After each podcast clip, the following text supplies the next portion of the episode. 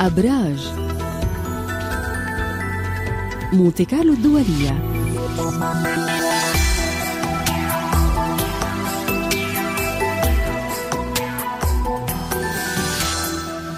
وصلنا الآن إلى موعد الأبراج وقراءة مفصلة في الأبراج مع عالم الفلك إبراهيم حزبون. صباح الخير إبراهيم.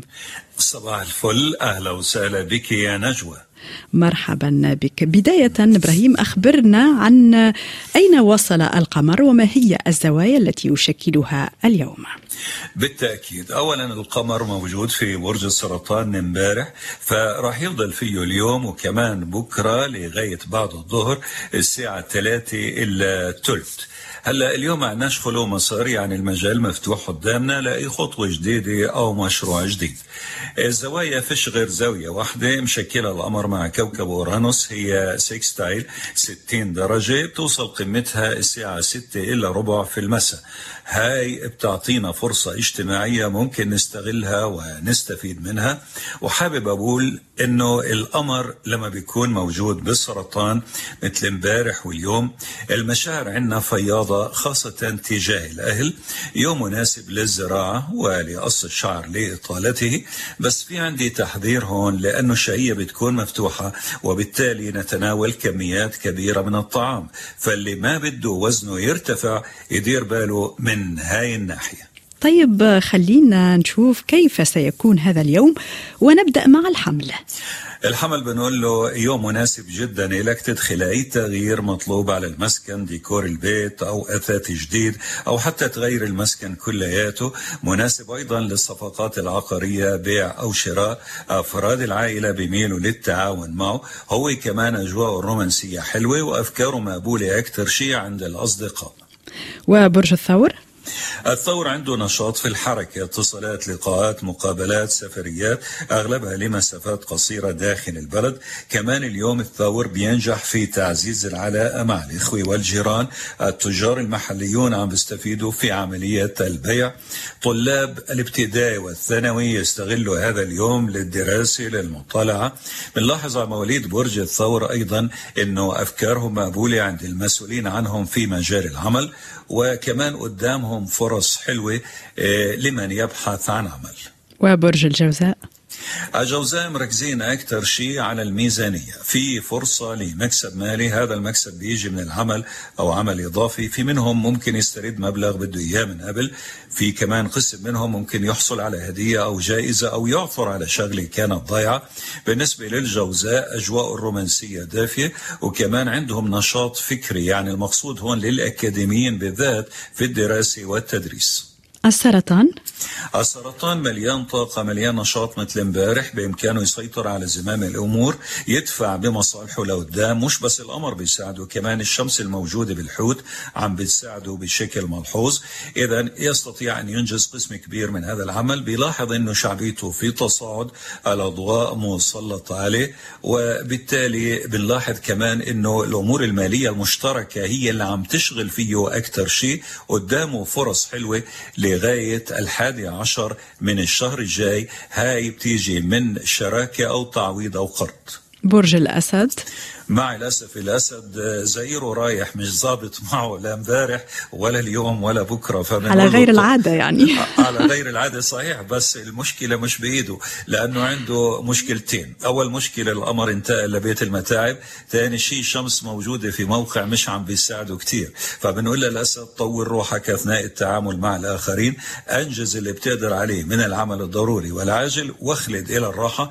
بيتم أشياء حلوة عند الأسد، مثلا أفكاره مقبولة عند الطرف الآخر كشريك، إن كان شريك عمل أو شريك عاطفة، والعاطفة أيضا قوية. المهم في أشياء حلوة يعني أكيد أكيد. وبرج العذراء؟ العذراء وضعه اليوم أفضل بكتير من الأسد، عنده نشاط اجتماعي، بإمكانه يحقق أمنية بمساعدة صديق أو يشارك مع صديق بحفلة أو مناسبة سعيدة. بهاي الفترة بنلاحظ على العذراء أنه أفكاره مقبولة أكثر شيء عن زملاء العمل، وكمان علاقته معهم عم بيعززها أكثر وأكثر. الميزان؟ الميزان مركز أكثر شيء على عمله ومركزه الاجتماعي، في فرصة أولا لمن يبحث عن عمل، ثانيا بيشتغل كموظف بيثبت جدارته، بيحافظ على إنجازاته الموجودة، بيدفع بمصالحه لقدام، بيقدر يتقرب من المسؤولين. إذا في له مطلب عادل ممكن جدا إنه يستفيد من ذلك. اللي بيشتغل شغلة حرة مستقل وحابب يعمل تغيير جذري على طبيعة عمله، هذا اليوم مناسب لذلك. نلاحظ كمان الميزان إنه الحظ ما بتخلى عنه، لا عاطفيا ولا ماليا، بيقدر يمارس نشاطات فنية وأدبية. اليوم الميزان عقلاني يعني. اي والله الميزان بصورة عامة هو دبلوماسي وواقعي وعملي يعني. بتكيف مع ظروف الموجود فيها. نمر إلى برج العقرب. العقرب بيجي خبر حلو من مسافة بعيدة، كمان هو نشط في السفر البعيد والاتصالات البعيدة، في رغبة قوية للتقرب من الأحباء بس ما يبالغوا في توقعاتهم لأنه الأجواء الرومانسية مش هلادة دافية. هذا اليوم بفيد التجار من مواليد العقرب في عمليات الاستيراد والتصدير، وأحلى ما عند العقرب إنه مليان طاقة، مليان نشاط، قادر على مواجهة مشاغله. القوس مشغول في إعادة تنظيم أموره المالية المشتركة، وفي فرصة لمكسب مالي. هذا المكسب بيجي من شراكة أو تعويض أو قرض، مرات بيكون من تركة أو ميراث. مطلوب من القوس بس ينتبه هون، يا صحته يا صحة إنسان عزيز عليه بتكون بحاجة للرعاية أكثر. بنلاحظ على القوس كمان إنه أفكاره مقبولة عند الإخوة والجيران، وكمان أجواء الرومانسية دافية. الجدي مركز أكثر شيء على موضوع الشراكة مع الطرف الآخر، شراكة عمل أو شراكة عاطفة، بس بنقول له ما تبالغ في شراكة العاطفة لأنه الأجواء الرومانسية مش هلادة دافية. مع ذلك إذا كانت العلاقة ناجحة وفي رغبة لإتمام خطبة أو زواج ما في مشكلة أبدا، ممكن توقيع عقد تجاري يعود بالنفع عليهم. أحلى ما عند الجدي مليان طاقة، مليان نشاط، وأفكاره منصب بهاي الفترة حول الميزانية في محاولة لإدخال تعديل عليها. وبرج الدلو. الدلو راح يتراكم العمل قدامه اليوم تقريبا زي امبارح، بنقول له انجز اللي بتقدر عليه بدون ما تبالغ في الجهد الجسماني. اذا في حد من مواليد هذا البرج يبحث عن عمل الفرصه متاحه.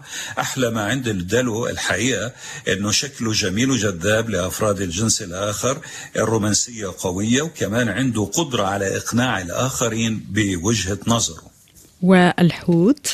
الحوت هو اللي عنده رغبة شديدة اليوم للتقرب من الأحباء، بس ما يبالغ في توقعاته لأنه الأجواء الرومانسية مش هلادة دافية. إنما إذا كانت العلاقة ناجحة ما في مشكلة. اليوم بيجيهم خبر حلو بيتعلق بإنجاز لواحد من أولادهم، وكمان يوم جيد للنسوة من هذا البرج للدخول في الحمل سواء كان بشكل طبيعي أو بالزراعة. وبنلاحظ على مواليد برج الحوت إنه الفرصة متاحة قدامهم للتعامل مع مؤسسة أو شركة كبيرة لغاية 11 من الشهر المقبل، شهر مارس آذار. جميل جدا.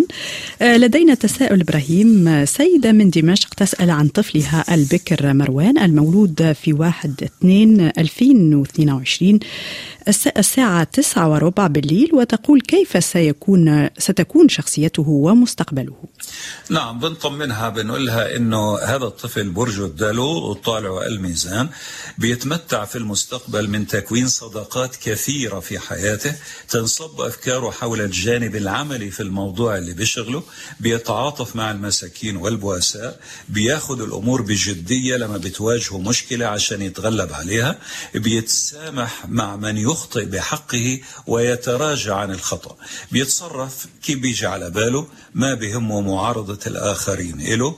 عند الولادة تواجد كوكب نبتون في بيت العمل والصحة، معناه قوة الحدس عنده هي اللي بتساعده في التفاهم مع الزملاء والزميلات. الأعضاء الحساسة في جسمه القدمان، الساقان، الظهر السفلي والكليتان. ما فيش معوق لزواجه والحظ ما بتخلى عنه. طيب، ما من المشاهير اخترت لنا هذا اليوم؟ نعم، في عنا هون هي كانت موديل بس اليوم طبعا بالنسبة لعمرها ما بتنفع موديل، هي سيندي كروفورد، سيدة أمريكية معروفة جدا، وهي حاليا شخصية تلفزيونية وكمان من سيدات الأعمال، بزنس وومن بسموها. شكرا إبراهيم حزبون على هذه القراءات المفصلة الجميلة في الأبراج. نجدد اللقاء معك غدا. شكرا وإلى اللقاء. إلى اللقاء يا نجوى، ويعطيك العافية.